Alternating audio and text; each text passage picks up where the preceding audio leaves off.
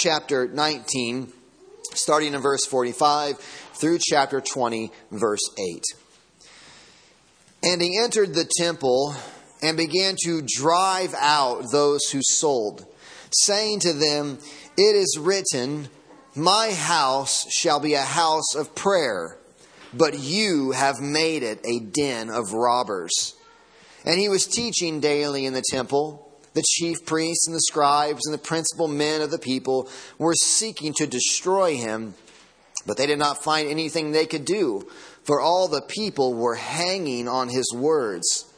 One day, as Jesus was teaching the people in the temple and preaching the gospel, the chief priests and the scribes with the elders came up and said to him, Tell us by what authority you do these things, or who is who it is that gave you this authority.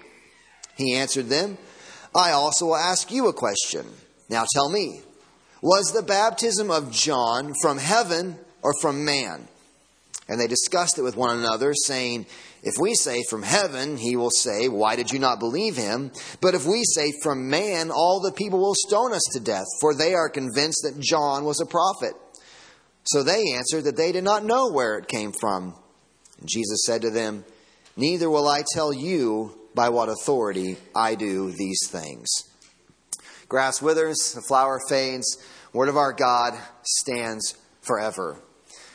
What, what do you find exhilarating in life? What really gets your, your heart rate up when you see it? There are many exciting good things that when we just think about getting to do them, they, they fire us up. Maybe a sporting event. March Madness is just going on. Uh, I'll, that's all I'll say. March Madness is going on.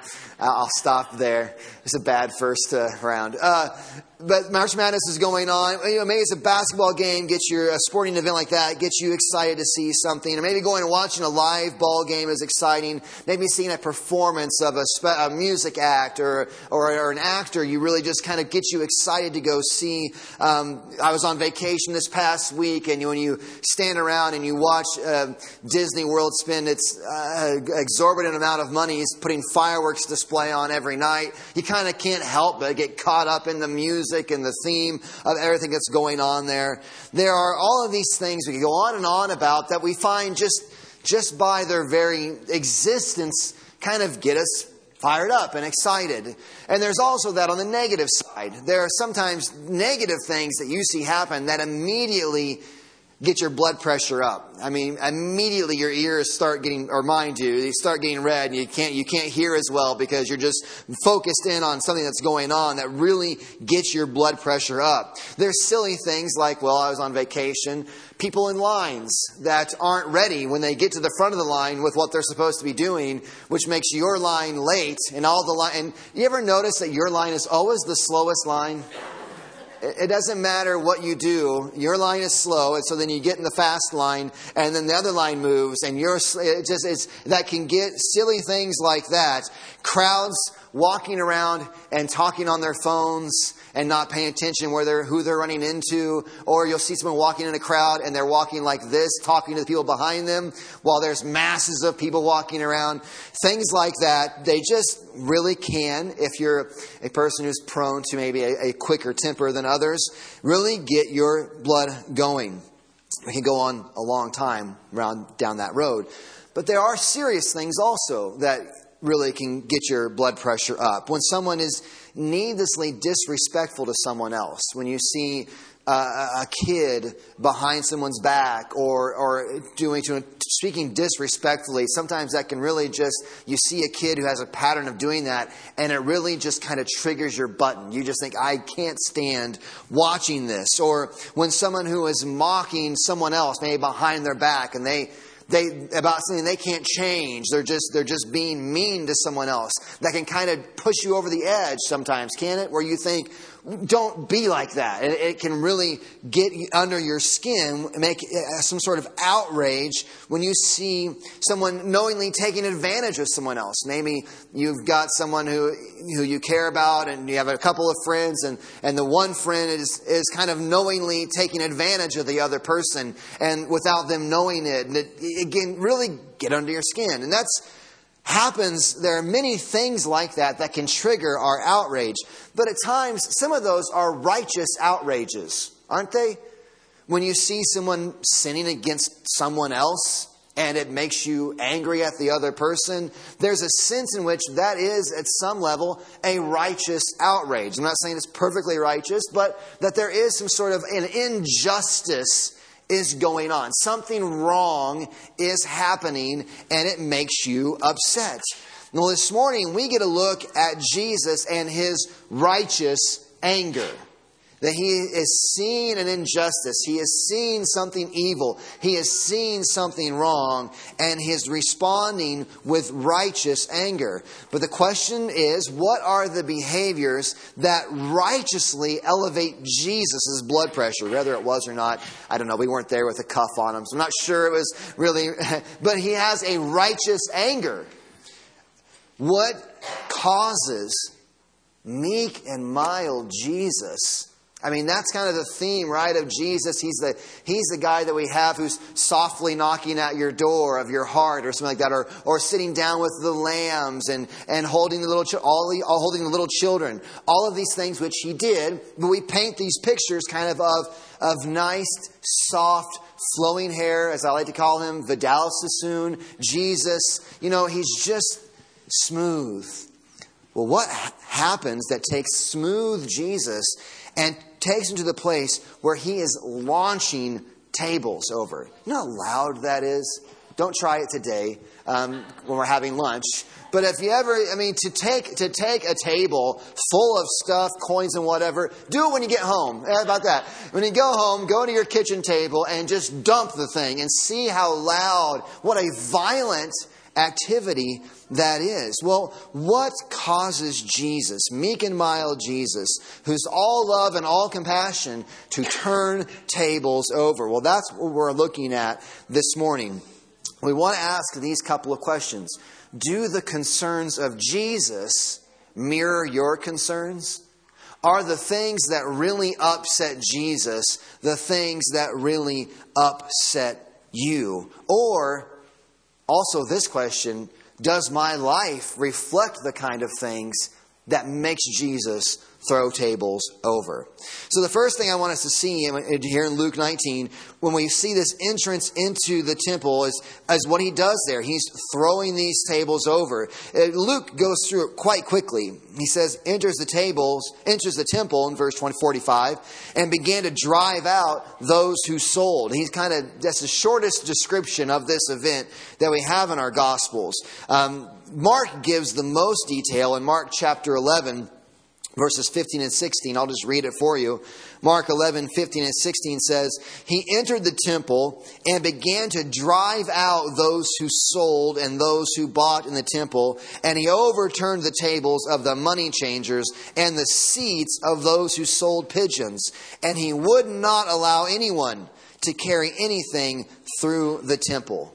Jesus is furious. He's, he's has a righteous anger here. He's turning over money tables. People that are selling pigeons, he's not letting them sell these pigeons anymore. You had to bring these sacrifices to the temple. And so what was going on in this scenario is it had become very much an economical activity. That instead of bringing the dove or the, the animal from your flock, when you'd go to Jerusalem, you just go and, and you'd buy the, the pure, because you had to have a special pigeon, a special lamb, a special offering. You would just go and buy it. And you also had to pay a temple tax. And so there also was kind of a customs going on there. He had to have a special coin. Well, the money changers are taking your coin and exchanging it for more money. They're kind of ex- extorting you to get the special coin, charging you extra, and they're selling these pigeons, these animals that you would offer for sacrifice at kind of, it's like being at a, at a well, at Disney World or in an airport. They kind of, your captive audience, so they can charge you $9 for a pop. You know, that's kind of, you need the animal at the temple. When you're at the airport, you pay more for your McDonald's there than you do anywhere else. I don't know why. But when you do, they got a captive audience. And so that's what's going on here. They are making merchandise of, of these people who are coming to, to worship, to be made right, to connect with this, to connect with God. And so Jesus does not like what's going on here, and he throws all these tables over. This is supposed to be God's house. This is His temple. This is where people are to come to connect with God.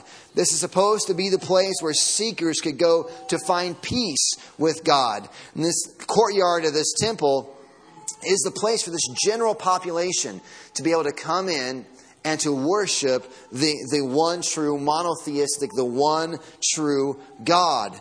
This ritual has been going on for hundreds of years, has just evolved into a marketplace for the religious people to get wealthy those who were supposed to be there to represent God's interests and to establish peace for the population coming there and looking for peace, they instead represent their own interests. They're interested in only their own interests and to establish their own wealth at the expense of the God seekers. They were taking holy things, holy things, and they were using them for selfish gain. So, three places in our Old Testament that give light to this event. If you flip back, not to, we're in Luke, go Mark, Matthew, and then one book before that, again, is Malachi, the last book of the Old Testament.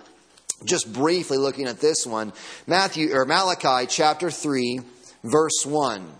Malachi chapter 3 is page 954 in your Pew Bible. Says this Behold, I will send my messenger, and he will prepare the way before me, and the Lord, whom you seek, will suddenly come to his temple, and the messenger of the covenant in whom you delight, behold, he is coming, says the Lord of hosts. Several hundred years here before the appearance of Jesus Christ, there is this obscure prophecy about that after the messenger comes, the Lord will show up and he will be he will show up to his temple.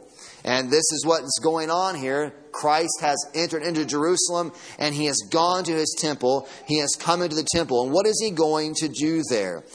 He's going to show up and he's going to clean house. And really, essentially, in 40 years after this, 80, 70, his prophecy there earlier in Luke, Jerusalem is going to be razed.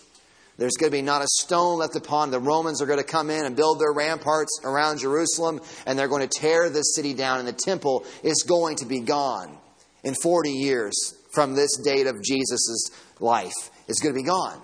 And so the Lord showing up to the temple is important that it happens while Christ walks on the earth because the temple is going to be gone in a few years after this. But the Lord does show up to his temple and he comes and what's he do? He cleans house. The second passage I want you to look at is Isaiah chapter 56. Isaiah 56, that's pretty much the middle. Uh, page 732 of your Pew Bible. Page 732 of your Pew Bible. This is Isaiah chapter 56. We're going to look at verses 1 through 7. This is, this is where Jesus quotes from. You'll recognize it when we get to it. Salvation for foreigners is the heading there in your Pew Bible, so you know what's going on here. Christ, God, with his people, is not just uh, the Savior of the Jewish people. He has a nation. He's the, the seed of Abraham is going to go out to all nations for the salvation of even foreigners. Even foreigners, non Jewish people, can come into right standing with the God of Abraham, Isaac, and Jacob. That's good news because unless you know your ethnic heritage, that's a large percentage of us here get brought. We're these foreigners that are being spoken of. This is Isaiah 56, 1 through 7. Thus says the Lord. Keep justice and do righteousness, for soon my salvation will come and my righteousness be revealed. Blessed is the man who does this, and the Son of Man who holds it fast, who keeps the Sabbath, not profaning it, and keeps his hands from doing any evil. Let not the foreigner who has joined himself to the Lord say, The Lord will surely separate me from his people. And let not the eunuch say, Behold, I am a dry tree. For thus says the Lord. They're speaking negatively. Let not the foreigner speak negatively about themselves. For thus, and the eunuch, the one who is excluded from the temple. Let him not talk, behold, I'm a dry tree. Let him not speak negatively. Why? For thus, verse 4, for thus says the Lord, to the eunuchs who keep my Sabbaths, who choose the things that please me and hold fast my covenant, I will give in my house and within my walls a monument and a name better than sons and daughters. I will give them an everlasting name that shall not be cut off. and the foreigners who join themselves to the Lord to minister to him, to love the name of the Lord, and to be his servants. Everyone who keeps the Sabbath and does not profane it, and holds fast my covenant, these I will bring to my holy mountain, and make them joyful in my house of prayer. Their burnt offerings and their sacrifices will be accepted on my altar, for my house shall be called a house of prayer for all peoples. My house shall be called a house of prayer for all peoples. This, Jesus says this at the temple, right? He says, Have you not read, My house shall be called a house of prayer? He's quoting this from Isaiah 56. It's in the context of he's in the court of Gentiles. He's saying these people, the foreigners, the outsiders who are supposed to be called into this place of prayer, my house will be a place, will be called a house of prayer for all peoples. They're, they're, they're getting rid of that. They're, they're making merchandise of people. They're extorting people instead of making it a house of prayer for all peoples. This is a place where, they, where every sinner of every kind could come to find forgiveness, and the religious leaders were keeping it from them, keeping that from them. They were violating God's desire to see all kinds of sinners from all kinds of people groups to come to Him for forgiveness and salvation. So Jesus calls them in this furious moment here. He reminds them, Do you not remember this place, this holy place where we are standing, is to be a place of prayer for all nations so that sinners can be saved. He reminds them they are violating the very point of God's work among those who would come to him. The last place is Jeremiah chapter 7 in the Old Testament. We'll look. That's back to the right from Isaiah, Isaiah, Jeremiah. Jeremiah chapter 7, page 754 in your Pew Bible. Jeremiah chapter 7, verses 1 through 15. We look at a big chunk here, but they have this temple work, they have this mindset. At the time of, of Jeremiah, he's prophesying against the people of God. They think they're secure because they have the temple. They think they're secure because they have, they have religious externalism on lockdown. They've got the temple, got the Ark of the Covenant, they've got their rituals, they've got their tithes, they've got all these external things going on they think we've got it, we've got the temple, we're set. Jeremiah sees it differently as the word, as the prophet of God. Jeremiah chapter 7, the word that came to Jeremiah from the Lord stand in the gate of the Lord's house and proclaim there this word and say, Hear the word of the Lord, all you men of Judah who enter these gates to worship the Lord. Thus says the Lord of hosts, the God of Israel Amend your ways and your deeds, and I will let you dwell in this place. Do not trust in these deceptive words. This is the temple of the Lord, the temple of the Lord, the temple of the Lord. For if you truly amend your ways and your deeds, if you truly execute justice one with another, if you do not oppress the sojourner, the fatherless, or the widow, or shed innocent blood in this place, and if you do not go after other gods to your own harm, then I will let you dwell in this place, in the land that I gave of old to your fathers forever. Behold, you trust in deceptive words to no avail. The words of it's the temple, the temple, the temple. You trust in deceptive words to no avail. Verse 9 Will you steal, murder, commit adultery, swear falsely, make offerings to Baal, and go after other gods that you have not known, and then come and stand before me in this house, which is called by my name, and say, We are delivered, only to go on doing all these abominations? Has this house, which is called by my name, become a den of robbers in your eyes? You have familiarity there? Has this house, which is called by name, become a den of robbers in your eyes? Behold, I myself have seen it, declares the Lord. Go now to my place that was in Shiloh, where I made my name dwell at first, and see what I did to it because of the evil of my people Israel. And now, because you have done all these things, declares the Lord, and when I spoke to you persistently and you did not listen, and when I called you and you did not answer, therefore I will do to the house that is called by my name and in which you trust, and to the place that I gave to you and to your fathers, as I did to Shiloh. I will cast you out of my sight, as I cast out all your kinsmen, all the offspring of Ephraim. They are trusting to understand what he's what Jeremiah is prophesying against. There's this deep belief in religion on its own as justifying. Religious externalism, having, having ceremony, having, having some ceremonial ritualism that you've erected on the outside of you. There's this trust in it as somehow that's the ticket in. That's what's justifying is our religious externalism. They held to a view that was only concerned with external behaviors.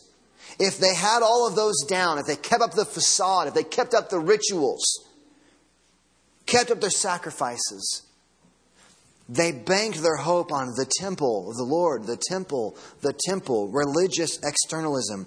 They had no consideration of true worship being a matter of love and devotion with the one true God.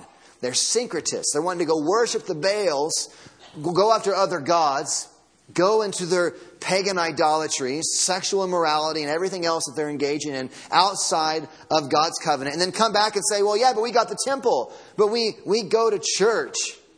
We do all these things we shouldn't do, but look at us. We, we, keep up, uh, we keep up the externals of what we're supposed to do. So, yeah, we, we do all these things, but we keep our externalism. We keep up our temple worship.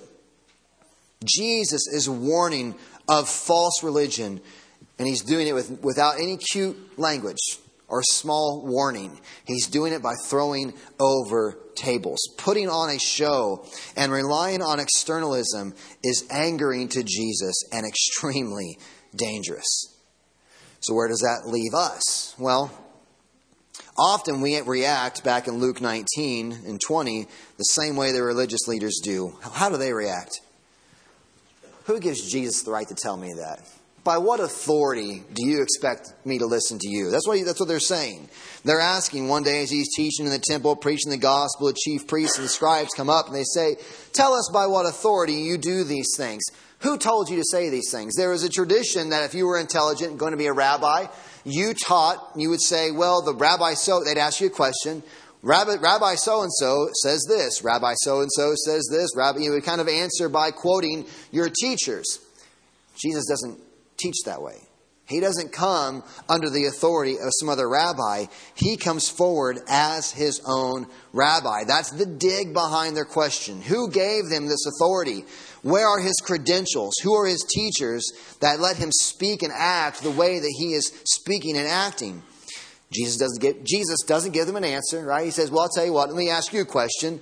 John, speaking of John the Baptist, way back in Luke, is John's baptism, is that from God or is that from men? And they're too cowardly to answer. They're afraid that they, they don't think he is, but if they say he is, they, they think John's baptism was right, then they'll wonder why when, Jesus, when John the Baptist says, Behold the Lamb of God which takes away the sin of the world, when John the Baptist says Jesus is the Messiah, why are they still rejecting him? But if they say John the Baptist is from the world, everyone will get mad and stone them. They're cowards. They should either stand with their beliefs and get stoned, or amend their ways and say John was right and worship Jesus. They don't want to answer. They're cowards, and so Jesus refuses to answer their question as well. But the answer is, is clear. Jesus doesn't need to get his authority from anyone else. He is the authority. He is the authority. He doesn't need to learn from a rabbi what he should say. He is the authority because he is the sovereign Lord of the universe. When Jesus calls us to repentance, when Jesus comes into your life and throws over the tables of your religious externalism, he has the authority to do that because he is the Lord of the universe. You don't get to say, Jesus, who gives you the right to do this? What right does he have to do this? By the authority that he is the creator of the universe.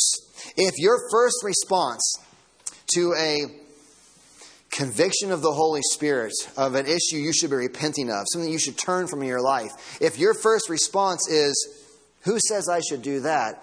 You're heading the wrong way down the street towards eternal life. You're heading the wrong way down the street towards forgiveness. So, where does that leave us now? Well, if you're able to be honest, it leaves you in a bit of a danger zone. It really does. Like these passages, these are my least favorite to go through. Not because I'm, I do not like to say it to you, because it, it's nailing me to the wall. I don't get I don't get to escape out of what's being taught here. We're in a danger zone. This is the reality. Who are the ones observing a potential religious ritual this morning? All of us sitting here in church this morning, and me chief among them. Because here I am going through all the externals. We would say, look at that guy. He knows what he's doing. He's got it all together. We look at, look at all these externals we've got built up. We are in the crosshairs this morning. We are the ones observing this religious potential, potential just religious ritual this morning. We're the ones in danger of being about the things of God without really caring about the things of God. R.K. Hughes says in his commentary, What fools we are if we imagine that our association with the things of God makes us safe. What fools we are if we imagine that our association with the things of God, we're around them. We say the temple, the temple, how prominent is this in, in the world around us?